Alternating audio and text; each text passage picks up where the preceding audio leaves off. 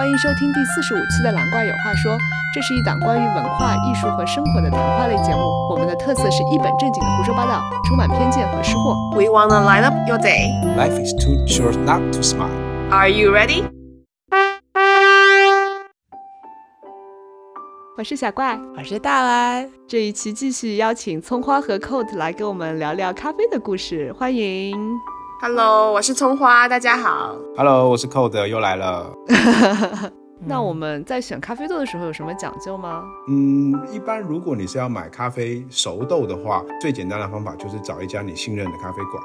那怎么找信任的咖啡馆呢？当然就是去喝个几次喽。如果你在那边喝到觉得这个味道 是呃你喜欢的话，大部分比较好的精品咖啡馆，他们应该都是有卖豆子的。这个时候你就可以跟呃吧台的咖啡师聊一聊，说哦我很喜欢刚刚这只豆子，非常好喝，他你们有没有卖熟豆？通常都是会有的，那你就可以直接跟他买豆子。那这样子的好处是，呃，你已经知道这杯咖啡在正确的冲煮下会是什么味道，那你可以回去练习几次喽。如果有问题的话，也可以跟咖啡师请教。那都是透过这样子的讨论跟练习，才慢慢大家都是这样慢慢一步一步进。呃，可你是这样学习的吗？啊、是的呀，就是呃，在遥远的，对，从刚开始喝咖啡的时候、哎我就是，觉得你是一出生就会了，感觉。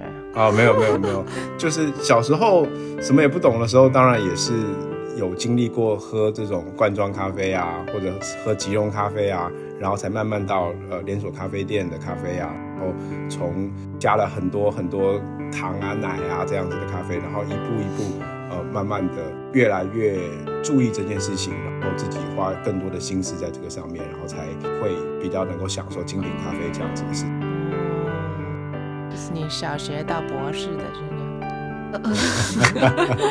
那所以这些店里的咖啡豆是他们自己烘焙的吗？还是说他们就是选择比较好的，然后就直接进货这样？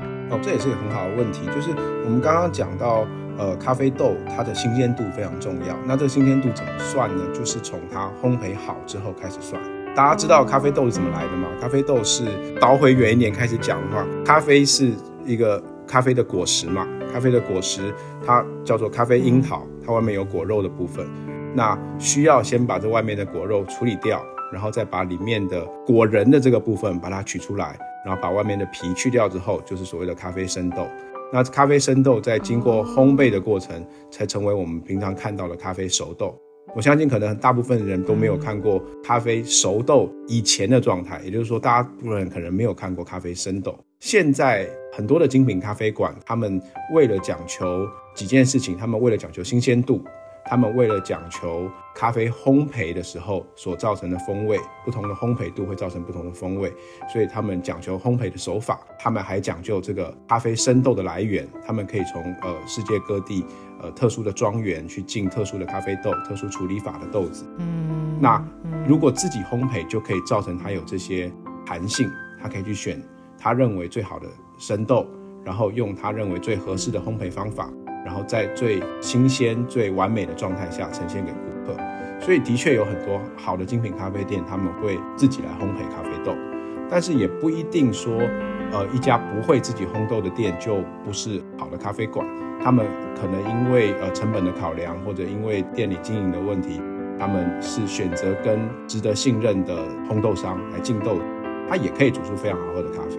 那另外一方面来讲，也不代表你是自己烘焙咖啡豆的咖啡店就一定能够煮出好咖啡。他们可能只是为了省成本，所以去烘咖啡豆，但他其实根本不会烘，做出来的效果很可能更糟糕。所以这并不是一个判断的绝对标准。但是如果他愿意花更多的心思在豆子上面，这点其实非常容易。刚刚讲的，如果你去店里喝咖啡，其实我认为一个合格的咖啡师应该是要非常愿意跟顾客聊天的。也就是说，当你点了一杯咖啡，你不要就一个人坐到位置上闷头喝。你如果愿意站在吧台前，然后一边品尝的咖啡，一边跟咖啡师多聊两句，我相信他们会非常高兴，可以讨论出很多很多的事情。在这过程中，你可以问他说：“哦，你的咖啡豆是什么产区的呀？是什么处理法的呀？用什么样的烘焙啊？是谁烘的呀？什么时候烘的啊？这些事情，我相信他会很愿意跟你分享。而透过这些对答，一方面你会累积自己的呃相关知识，另一方面你也可以更清楚的判断出这家店是不是一个值得信任、值得继续喝下去的好店。哇塞，连咖啡都要聊出来，OK。假设，比如说，我觉得我们现在就是这样，就是可能附近也没有特别好的精品咖啡店。如哎，果我现在疫情好吗？我们不能出去。对，就是假设我们就是啥都没有，然后两眼一摸黑去了超市，然后超市的货架上放了很多不同品牌的不同的豆子，在这个时候要买的话，就是进行选择有什么嗯比较好的方法，或者 Code 有什么推荐的品牌或者什么类型的产区的豆子啊之类的。你是哪一家的代言人说？由于现在还没有收到代言费，所以我们啊先不透露具体的名称。呃，可以这样讲，如果你今天是到一个超市去买咖啡豆的话，那我觉得有两个最简单的判断方法。第一个就是你得先找到咖啡豆，因为在货架上面你可能会有一整排都是即溶咖啡，那这个就可以哎呀，对？吧？你基本的可以直接略过。再来，你会进入到咖啡粉。那我们刚才也讲到，这些咖啡大概也都是不合格的，所以你得先选到放在厕所。对，你得先选到咖啡豆，就整整豆还是还没有磨、没有研磨过的咖啡整豆。第二个呢，你就拿起这个包装开始找，上面有没有写烘焙日期。啊，那绝大部分在超市里面能够买到的咖啡豆，它上面都没有写烘焙日期。原因是他根本搞不清楚是什么时候烘的，他只会有一个所谓的保存期限，而这个保存期限哎呀它通常都是写呃六个月或者甚至一年、两年这样子的时间。那这个时间其实如果写到这种地步，你大概也可以跳过这一包咖啡豆。也就是说，如果你在对你在超市能够找到一包整豆，上面有写烘焙日期，而这个日期并不是离谱的久的话，比如说这个日期还是在差不多距离你买咖啡豆的，比如说两周左右或两周以内的话，这包咖啡豆应该就是不错的。啊，基本上就超市没有，OK，对改到，对，嗯，因为我不晓得，因为我其实没有在国内的上在上海的超市仔细这样研究过。可是我们之前在美国，也就想要在超市里面找一下，呃，比较方便买嘛。确实，按照就算是在美国这边的话，按照他刚说的方法，也很难找到符合他说的标准。我偶尔呃能找到的就是比较高概率的就是去 Whole Foods，或者就是比较卖比较好一点的食品的店。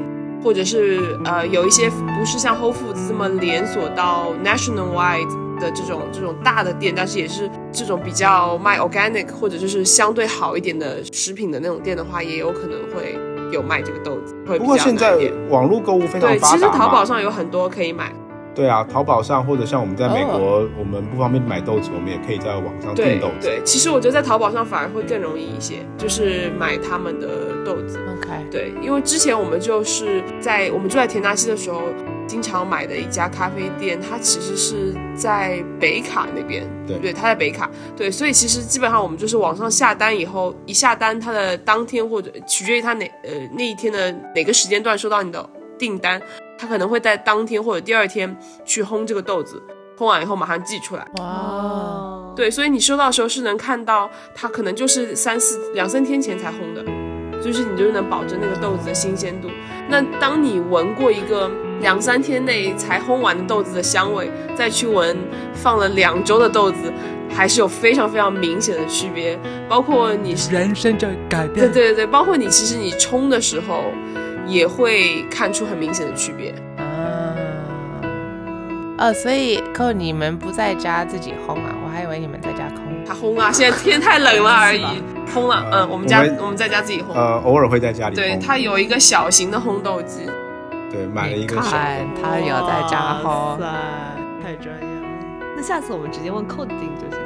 但但它烘的有的时候好，有的时候不好。对啊，这就是自己在家 自己在家烘啊、当然就是刚刚讲的，你在自己烘焙豆豆子的店里面是一样的概念嘛，就是你有自由度去选择你想要的生豆来源，然后你可以新鲜的烘。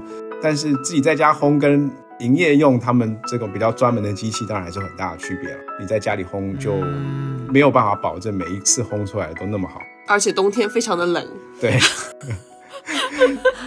因为他夏天的时候之前就我们就他就在院子里烘，冬天又觉得太冷，他就在家里烘，但是烟很大嘛，所以他就会开着那个，他就会在抽油烟机下面烘。但但是还是 会有很大的味道。有一天我就在楼上午睡，然后我就觉得家里是烧起来了吗？怎么有股烧起来的味道？然后，然后下楼一看，原来他在烘豆子。所以大家还是嗯小心点，不要在家烘豆子。对，如果如果不是很方便的话，对对。哎，烘一个需要多久啊？你烘？烘一个批次大概是在十分钟左右吧。哦，还可以，还可以，还可以。对，就是其实是蛮方便的。那跟你的机器的大小有关，像我家用机比较小，我烘一次大概是煮三天份吧，大概六六杯，六杯。呃，不对，我们一人喝两杯一天的于是。呃，没有没有，一天一杯。大概在我烘出来一次大概一百多克吧。我一直有一个疑问，就是如果在家里能够做出来一杯这么美味的咖啡，为什么我们还要去那些咖啡店买咖啡呢？就比如说，很多人习惯去星巴克啊，或者类似的连锁品牌买一杯，价格也不便宜。说实话，就至少在国内，我觉得一杯三四十块的咖啡，嗯，到底有没有区别呢？还是说其实家里是能做出来这么美味的咖啡的？Cold 肯定可以做出更美味了。嗯，这好像是。就是家里做的咖啡和店里做的咖啡到底有多大的区别呢？那还要取决于什么店呀？哦，就比如假设就以新某客吧，新某客。嗯，这样说吧，连锁咖啡店呢，它毕竟是一个标准化、工业化、大量生产出来的一个成果嘛。嗯，就好像如果你到了一个陌生的城市，你不知道要吃什么，你这边的餐厅也不知道哪家好，但你看到一家麦当劳，你是不是就很心安呢？嗯，对吧？因为你进去之前，你就对它的食物、对它的价位、呃，对它的口味，你有完全知道会是一个什么样的状况。嗯，不能说它。不好吃，但是如果你今天说，我觉得麦当劳是全宇宙最好吃的食物，那似乎也荒谬了一点吧。嗯，所以这个大概就是我对绝大部分连锁咖啡店的一个评价，就是它不能说它不好，它有一个稳定到哪里都一样的一个水准，可是如果就只停留在这个阶段，就稍微可惜了一点。总还是去冒冒险，去闯一闯一些新的店或者小的店，去试试看。它可能比星巴克更难喝，但是它也很可能比星巴克更好喝，对吧？你不去试的话，你永远不会知道呀。对，那如果我们按照 Code 的思路，自己在家里努力学习训练，是不是可以在家里做出来一杯比他们更好喝的咖啡呢？这是完全可能的，是吗？哦，当然可能了。首先，他们的问题是，他为了要能够全球化的大量的经营，他的咖啡豆就选择的不会是太特别的豆子，因为特别精品的豆子产量很少，不够他们全球使用。所以，为了标准化他们的豆子，或许有一定的水准，但是就会相对平庸一些。嗯，呃，而且还有运送、保存，呃，各样的问题，所以它的新鲜度也会稍微比较欠缺一点。那当然，他们店里面有一些标准化的咖啡的器材，这些器材都相当的昂贵。而且像现在，大概据我知道，绝大部分的连锁咖啡馆、星某客，他们都已经是使用全自动的咖啡机。也就是说，这咖啡机所有的充足的参数都已经设定在咖啡机里面了。任何的一个咖啡师的按下按钮，都会煮不一样的结果。他都不用是咖啡师，他只要会他只要会按按钮就行。对对对。对，所以，呃，这样子做出来的结果，就像我刚刚讲的，它就是一个标准化的产品，磨的感情，磨的感情，它就是，它就是 是一杯没有爱心和灵魂的咖啡。对，它就像一个麦当劳的汉堡，它不会比它难吃，也不会比它好吃，它就是一个呃连锁店的水准这样子。不是说它不好，而是如果你只停留在这个阶段，总是比较可惜。不过回到刚才小怪的问题，就是我觉得在家里煮意式的话，还是对器材的要求还是太高了一些。就是一般人的话，当然相对是麻烦一点。就是如果跟手冲对比的话，你是要准备更多的器材。不过呢，就像在意大利，他们意大利的居民，他们也不是每一个人家里都有意式咖啡机，可是他们每几乎每一个人家里都有一个叫做摩卡壶，这样子的一个设备。这个是你一定看到过，你一定看到过，对，它是呃，对，它是意大利传统，就是在意式咖啡机这个机器被发明之前，他们就是用这样子的方式来煮浓缩咖啡。所以其实如果你是用这样子的方式来做的话，没有太高的难度。可是你不说那个很难煮的好吗？呃，如果你要跟咖啡机的稳定度来比的话，那它的确是比较欠缺一点。但是就一样嘛，就是你愿意在这件事情上面花多少的心力跟多少的钱，那当然得到的成果就是不太一样的。嗯，很婉转的回答。其实我们之前聊到，就是咖啡冲泡的方式，除了机器和手冲之外，还有那种煮的那种，那个像那个叫什么，就是一个 东西这样子，水会嘟这样下去的一个机器。你说在公司里像一大壶那种，哦，那应该就是美式咖啡。那就是美式咖啡壶啊呀呀就是是不是 diner 里面会用的那一种？啊，对对对对美式咖啡壶其实就是滴漏，它跟手冲是一样的原理，只是它把它做成一个机器，然后呃用机器来加热水，用机器来把水往上冲，然后淋下来。那所以就是没有手冲咖啡那么的用心力吗？嗯，对，其实就是他刚才说的那几个你煮的时候要注意的点，因为它一般的机器就是，我相信很好的机器它也能控制的很好，但你一般买的那些比较普通、比较日常款的话，它可能就是，比如说它水温可能会就就很随意，对，最大的区别就是最大的区别就是绝大部分的所谓的美式咖啡壶，他们没有在控水温，它就是把水煮开了，然后往上冲，然后呀呀，然后就是上面像一个花洒一样淋下来，所以它对它对于我们 对，特别讲究的、特别讲究的这个水温以及充足的水流，它都完全不讲究，所以冲出来的效果也有限。但是即使是这样的情况下，如果你有足够好的咖啡豆，然后新鲜的呃研磨的话，冲出来的成果也不会太差。我刚想说，这个就跟超市里面卖的咖啡豆刚好很配啊，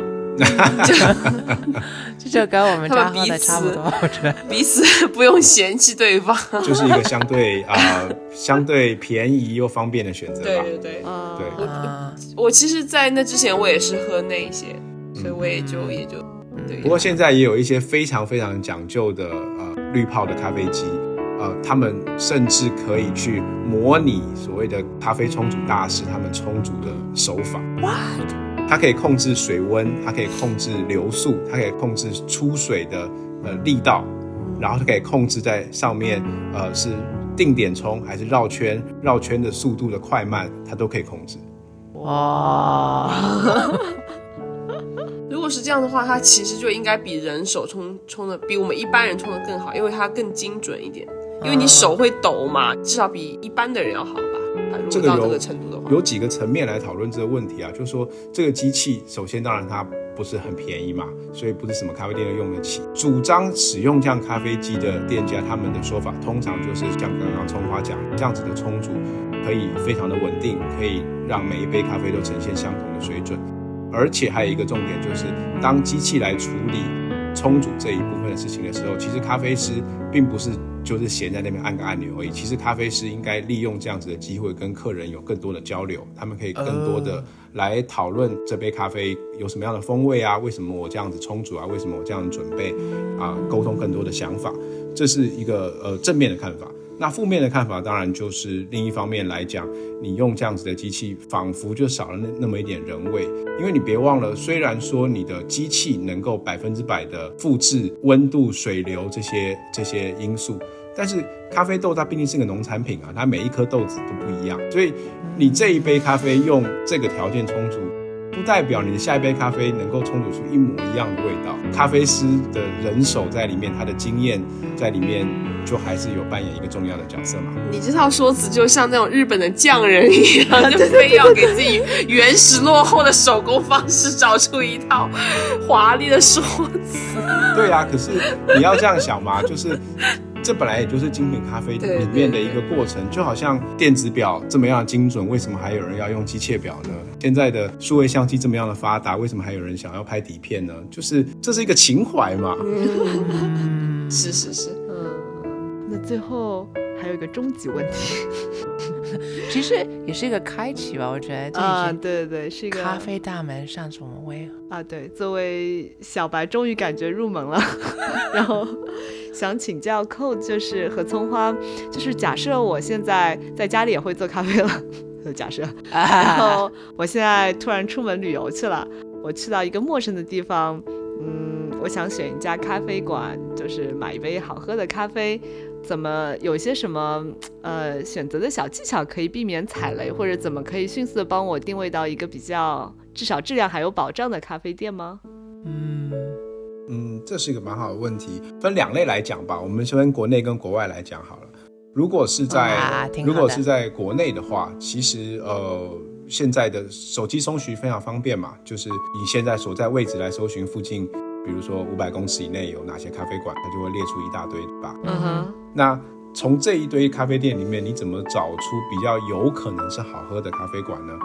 我最简单的一个筛选方法就是看照片。我一般就是看那拉花拉的漂亮的，对，呃，拉花拉的话拉的漂亮，其实也可以是一个参考的点。这家店的照片点开来都是甜点的照片，或都是食物的照片，那我大概就会先把它踢掉了，呃，因为这就表示这这家店里面咖啡并不是它最注重的部分嘛，它可能是一个呃简餐店，或者它可能是一个甜点店，而咖啡只是一个附加的东西。如果这家店就是各种咖啡的照片的话，我会去点去看它的 menu，它的 menu 里面如果没有太多莫名其妙花里胡哨的东西的话，这也是一个 good sign，这也是一个有可能它的咖啡是比较具有水准的。那刚刚啊，对，刚刚呃，你们提到的看拉花，拉花其实也它不是一个绝对的标准，但它可以是一个参考值。如果它有一个很漂亮的拉花，至少表示这家店是很用心的练习并且讲究这件事情。那他们可能花了比较多的心思在准备咖啡上。不能说漂亮的花一定是好喝的咖啡，但是呃，总是一个赏心悦目的过程嘛。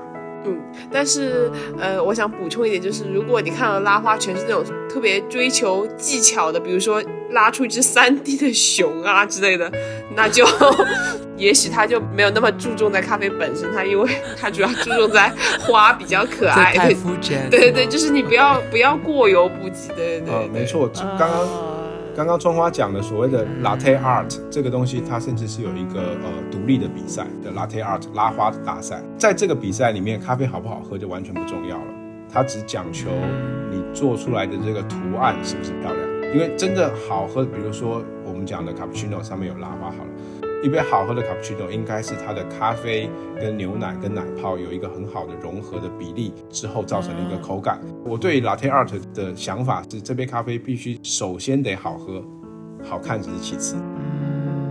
因为你煮出来的就是这样。会，所以哎，你们会拉花吗？哇，会吧？我其实不会，因为我我当初在自己在开始练习的时候，就是一直保持着这样子的想法，就是、啊、拉花什么的都是呃骗妹子的把戏，咖啡好喝比较重要。对，所以从来没有认真的练习过这件事情。偶尔会有还比较像样的，但经常就会呈现出一种非常写意的状态。灵魂画手，灵魂拉花手。通常我还会再看一下它的店里用的机器。其实这个也不是一个绝对的标准，但是如果你在店里面就只看到了美式咖啡机的话，大概也不是一个好事。或者说你只看到了呃全自动机，或者说你只看到了胶囊机，那这大概都不是好事。我们看来我们需要先科普一下这机器长什么样。嗯，不过其实现在看机器真的很不好说，因为上一次去年我们回国的时候就发现国内普遍用的机器都非常非常非常好。感觉现在好像没有一台几十万的机器都开不了店一样，可能也不是一个太好的现象吧，就是过度的追求器材而忘掉了真正重要的是咖啡本身。哦，呃，硬件也是一个前提啦。感觉有点像美国人健身，很 追求装备的。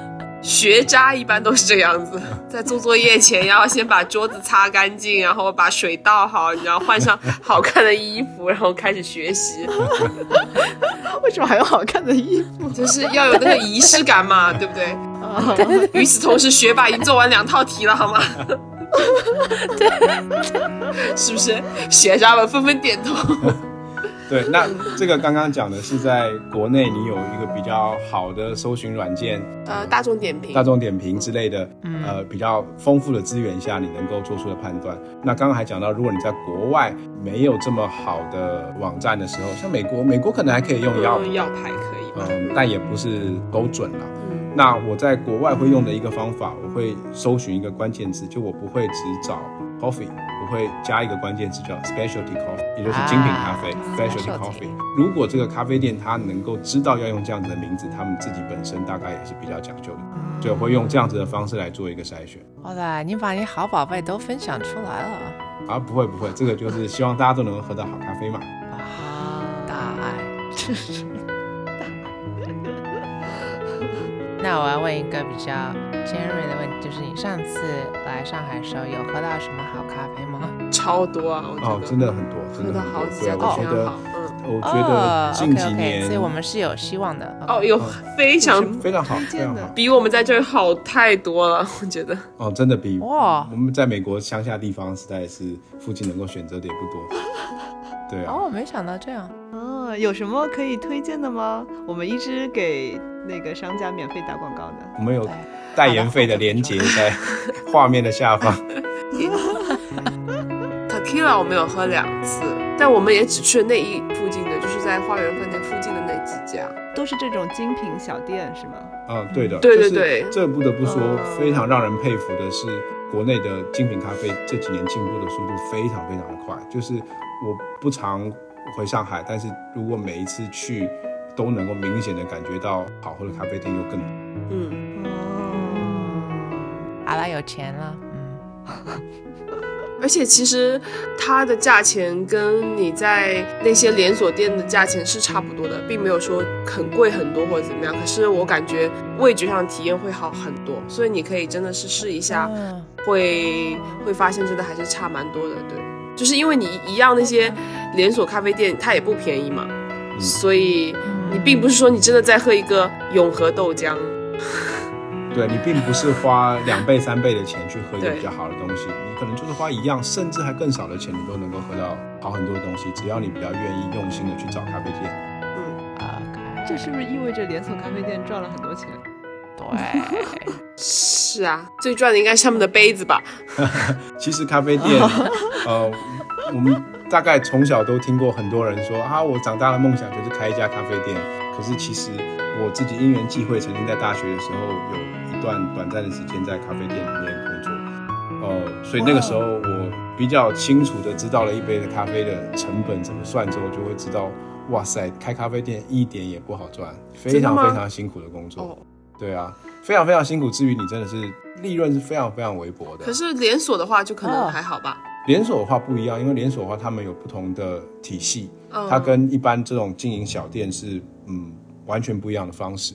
对啊，大家可以猜一猜，你喝的一杯咖啡有多少的成本是在那杯咖啡本身，也就是你喝下去的。你说精品这种小店吗？嗯，对。不过基本上都差不多，除非是特别特别糟糕的店。那我们现在就以以这种呃精品小店来讲好了。因为我感觉刚才听你的整个的描述，我感觉那成本应该不低，因为感觉豆子啊、机器啊、人力啊等等，感觉 比我们想象中的要嗯高很多哎。比如说你这一杯里面的豆子占了多少哦，钱？是豆子、奶、糖啊，牛奶这占了多少钱？对对对，百分之五十。大蓝呢？嗯，三分之二，三分之二嗯，红花呢？百分之八十，我不知道，加菜。哇，三位开的咖啡店都倒闭了。呃，一般来讲，你在外面花钱买一杯咖啡，如果这个咖啡豆的成本超过这杯咖啡的二十到三十 percent 的话，这咖啡店大概开不下去的。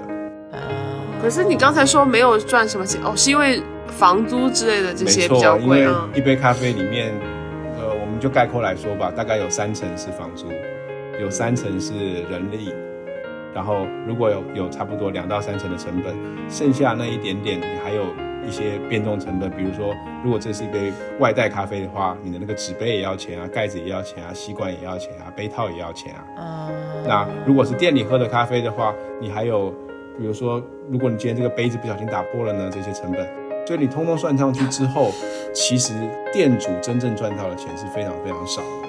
甚至我以前有一个朋友，哦他很辛苦的经营咖啡店，大概那家咖啡店开了一两年的时间吧，就是也是非常辛苦。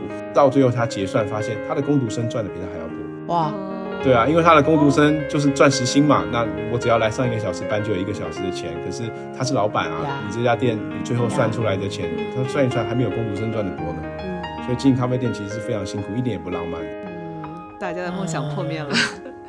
花店也是这样，所有你想象中甜点店啊、花店，东西它都是很辛苦的。对，现在只能去当图书管理员了。哎，这个，嗯，是的。那今天的节目就聊到这里，很荣幸的请到通花和 Code 为我们科普了一下咖啡的前世今生，太精彩了，而且非常实用，这又是我们一期干货超多的节目。对对对，爆表。仿佛打开了一个错的节目，干货这么多。